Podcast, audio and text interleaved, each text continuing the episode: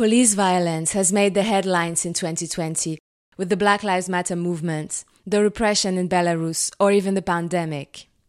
Nils Melzer is the United Nations Special Rapporteur on Torture and other cruel and degrading treatments. He's with us today to speak about what causes police violence and how we can participate in solving this problem.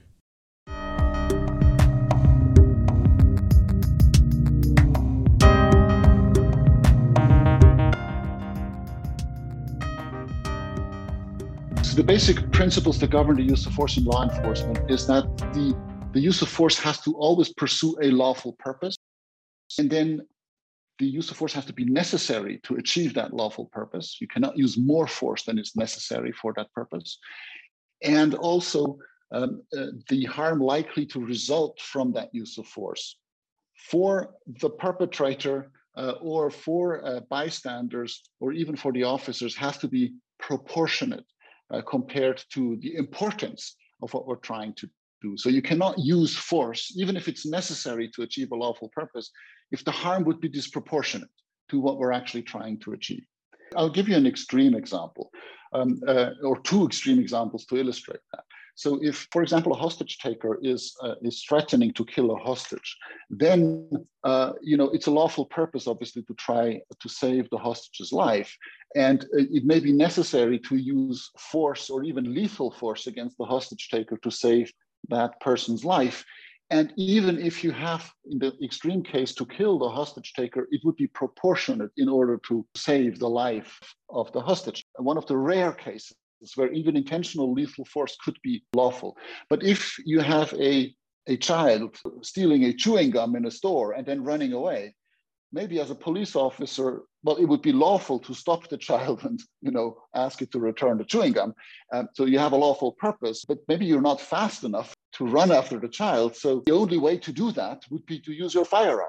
You know that's necessary if you want to stop it. If you don't use a firearm, it will run away.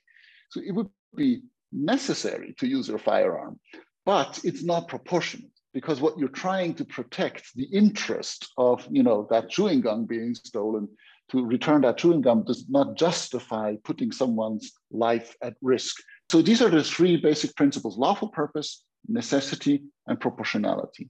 And then there's an overarching what we're calling an operational principle of precautions which means that in the training in the equipment, in the preparation of law enforcement operations, uh, you always have to try to avoid, to the maximum extent possible, the use of force. How has police violence evolved in the last years? I think what we can see in the last perhaps 20 years is an increasing militarization of police. And uh, I would say that's almost globally, uh, worldwide. And I think that that's connected to you know 9/11 and the, the aftermath of this, the so-called war on terror, um, which uh, blurred the distinction between war and peace. Because clearly there's a difference between military forces fighting a war and police forces, you know, enforcing the law at home. But with this war on terror, um, there's this kind of presumption that there's a constant conflict or threat everywhere in far countries, so far away in conflict areas, but even at home in a shopping center. You could be surrounded by enemies, basically.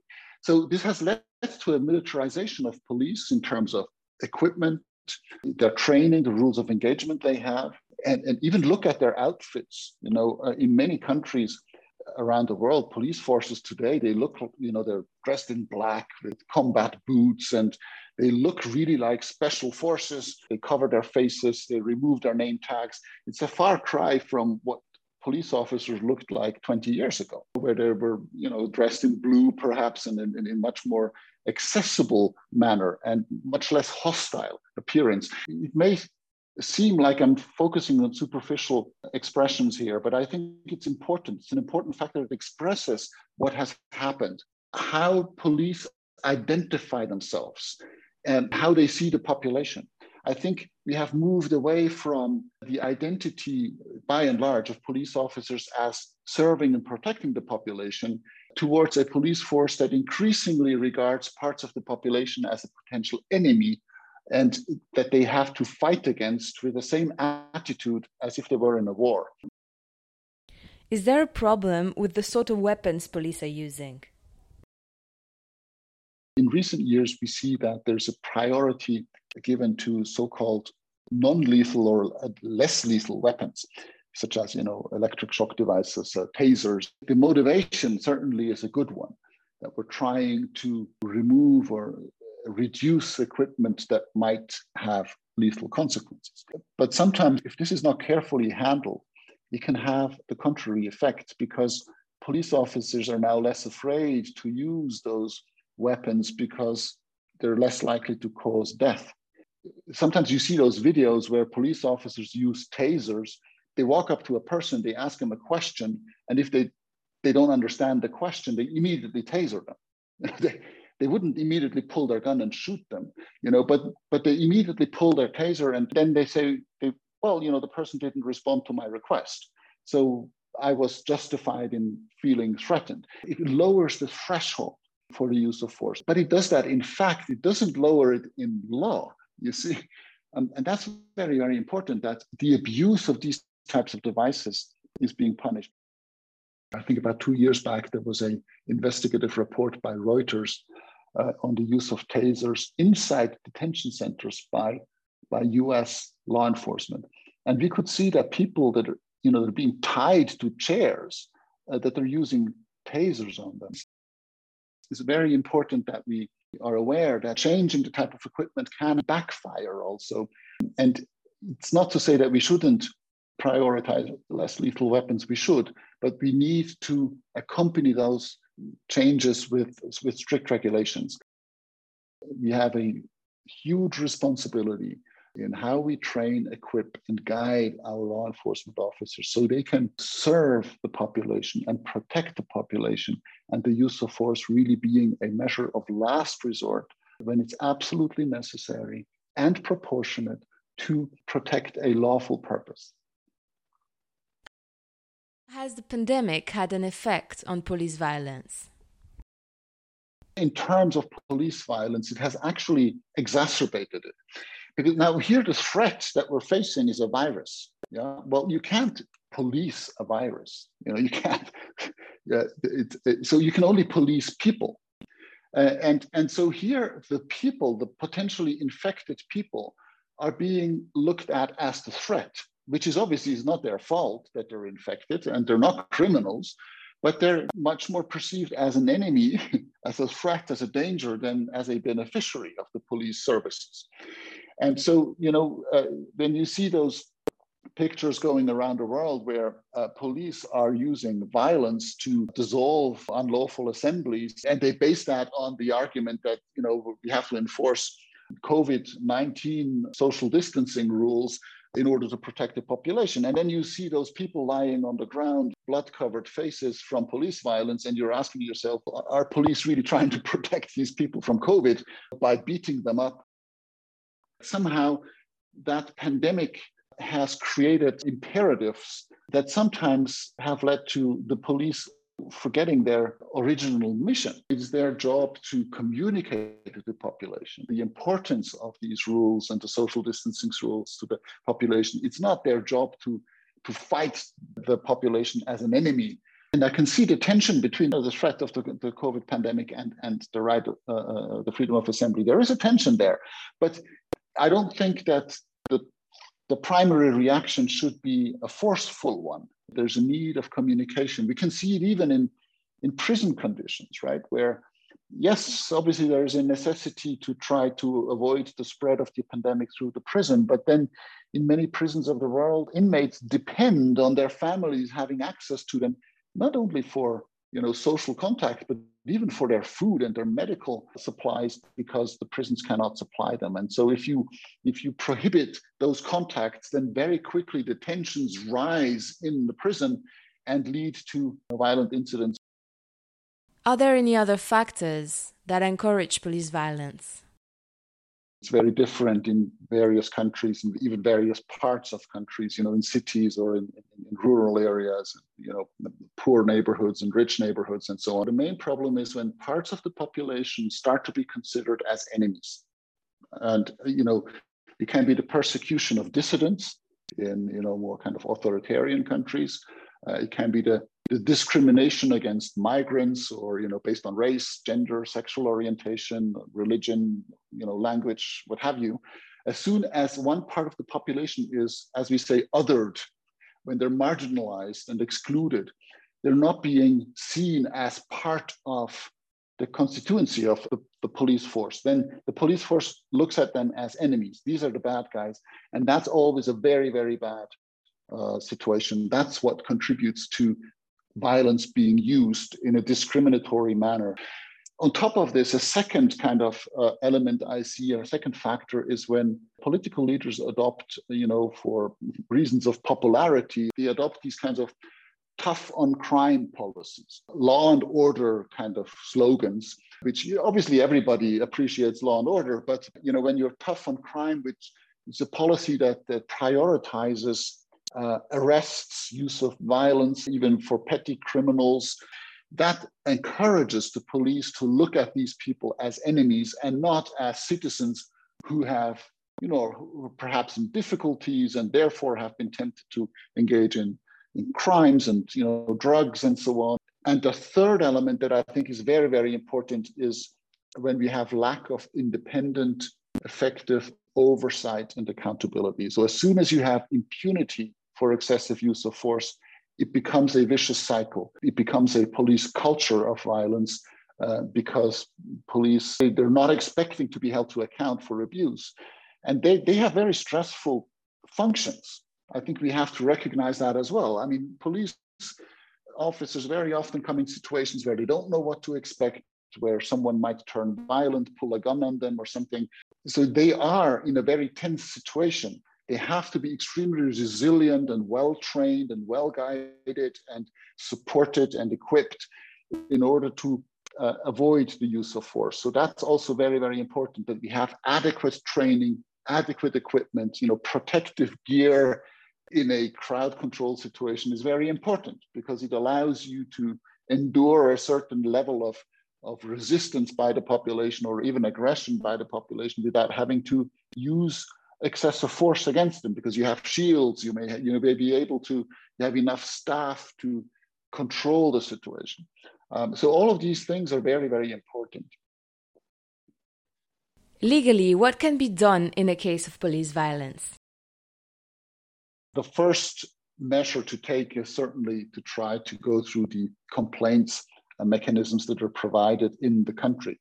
Uh, so it can be an internal complaints procedure within the police force or the, the Ministry of Interior. It can be a domestic uh, judicial complaint system uh, or you know an, an ombudsperson. I mean, what depending on the Human Rights Commission, depending on what system is offered nationally, that's certainly the kind of the first uh, uh resort. Um, and then if that doesn't yield any results, then there are these kind of international systems, the regional human rights systems, the anti-torture mechanisms, the domestic ones and the international ones, including uh, also my own mandate can be can be accessed. The advantage of my mandate is that uh, it's not tied to a treaty. Um, so any in any country, even if they haven't ratified any human rights treaties, victims can notify my office of those, of those cases and I can intervene with those countries. And apart from that, NGOs, civil society, local ones, are absolutely crucial. Uh, they are the ones who can very often uh, collect this information and you know systematize it and report to uh, the international mechanisms or re- report to the media are kind of the the memory of, of the systemic problem that very often uh, arises in those contexts. So uh, that's very important then to create the public pressure. How much do we really know about police violence? I think that by and large, you know, only the tip of the iceberg is known, uh, and only the tip of the tip of the iceberg is adequately addressed. Uh, so most of the cases of police violence are not adequately addressed, unfortunately. And I think that that needs to change. That's why it's, it's difficult to address the systemic problem of police violence, which is never just you know a few bad apples, but it's more of a kind of a bad orchard, you know, where you have a, a wrong, a misguided police culture. you have to address it at that level to change the culture. You cannot address it through complaints about every single case of police violence. I mean, by all means, victims should complain just to create the pressure, to create public awareness of what's going on. But we know how difficult it is because police officers operate in very difficult circumstances where they need a margin of appreciation. So it's very difficult for a judge, for example, or anyone, uh, also myself, you know, to determine whether the use of force was adequate or not. Uh, some cases are absolutely grotesque and they're clear, uh, but very often the police officer can just say, you know, uh, well, you know, I felt threatened. The person made an, a sudden move, uh, and we rarely have a video recording of what really happened. And if at the end the, the person gets killed, there's no witness around to actually tell a different story. And even if there are witnesses around, you know, in a poor neighborhood, then you have this kind of discriminatory attitudes very often where judges and police forces say, well, you know, we can't trust those witnesses because they're criminals anyway, and so on. You know, so you have these kinds of prejudice that works against finding the truth. As soon as you do have clear evidence. And I think one of the most uh, dramatic cases in recent uh, history clearly is George Floyd being, you know, strangled to death by police officers in the US. Because we had that video, there was no possibility to, to escape a trial in the end. But that happened because we had that evidence. And, and that, that's very important because the first statement before that video leaked to the press, the first statement of the police force there was that George Floyd resisted arrest and that during uh, the overpowering, he had, I, I think, a medical failure, a heart failure, or something like this. This would have become the official statement if had we not had that video that proves the contrary. The reality really is that we do need a change of police culture. We need absolute uh, independent oversight and transparency and accountability uh, of these forces. We cannot rely on internal complaints mechanisms within the police force because the police force they have the tendency to close their ranks and to protect each other not, not because they're bad people. I mean, it's a natural human reaction. In any group, you try to protect each other, especially police officers that, you know, work together in dangerous situations. So we need an independent outside oversight. And in many countries, the problem is that those oversight mechanisms are within the police or at least within the Ministry of Interior. And the Minister of Interior, the minister, who is the boss of the police, but also the boss of the oversight mechanism, it wants to be re-elected in the next election. So he, he or she doesn't have any interest in having the commission, uh, the oversight mechanism, finding that his or her police force actually tortured someone uh, or used excessive force. So we, we have a conflict of interest. What would be ways to reduce police violence? We cannot have you know, leniency uh, when police clearly exceed, uh, you know, the, the kind and, and, degree of force that is, is adequate in, in the circumstances. Again, we need to be realistic. We cannot judge situations with the luxury of hindsight.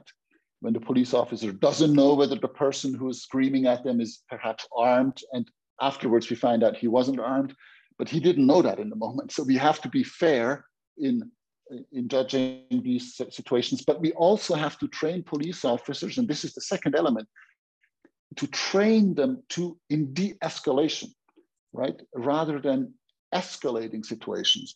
Very often we see that police officers are afraid themselves. The George Floyd case is probably a good example. George Floyd was a huge man, uh, much bigger than the three police officers. He resisted getting out of the car because he was afraid. He was afraid he had had bad experiences before, but the police officers don't know that. you know, he's resisting. And now they had a very poor handling of the situation. Had they been better trained and guided to use de escalatory methods to explain to George Floyd, I mean, in a calm voice, look, we're not going to do anything bad. You can come out of the car slowly. Please don't make any, you know, fast movements so we know what's happening. We're your friends. We're not here to threaten you. You don't lose anything by taking a bit more time. Eh, there was no time pressure. He, he didn't, you know, threaten them. We can't keep training police officers as if they were a military force that are operating in a hostile environment. So the police culture and the identity and, and who they consider to be their boss or who, whom are they actually serving that's very very important. So i think that's really what we need to focus on. And then if something bad happens we need uh, the oversight mechanisms and accountability mechanisms to ensure that uh, abuse does have consequences because that also does have a, obviously a, a deterring factor. What can we do as individuals to change things? It's important that we don't consider the police to be an enemy because they're not. They're human beings. They have, uh, you know, they're trying to do their job. In the big majority of cases, they're trying to do it well. Um, and the manner in which they identify themselves, the conduct they show, it really depends very much on, on us as a society, what we expect from the police, uh, what we expect from our politicians.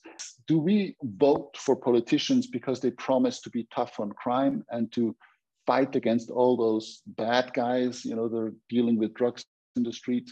Or are we voting for politicians who say, you know, yes, we have big socioeconomic problems uh, that cause, you know, drug dependency and so on. We'll have to address those problems.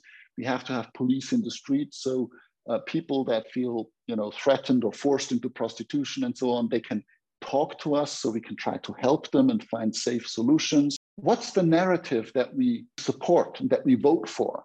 That's very important because in the end these people will govern us and they will tell the police what to do and the police will then execute those orders.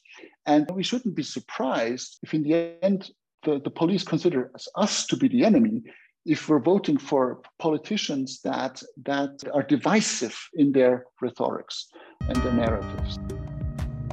We have to alert the public that it is their job to tell the people that govern them how they want to be governed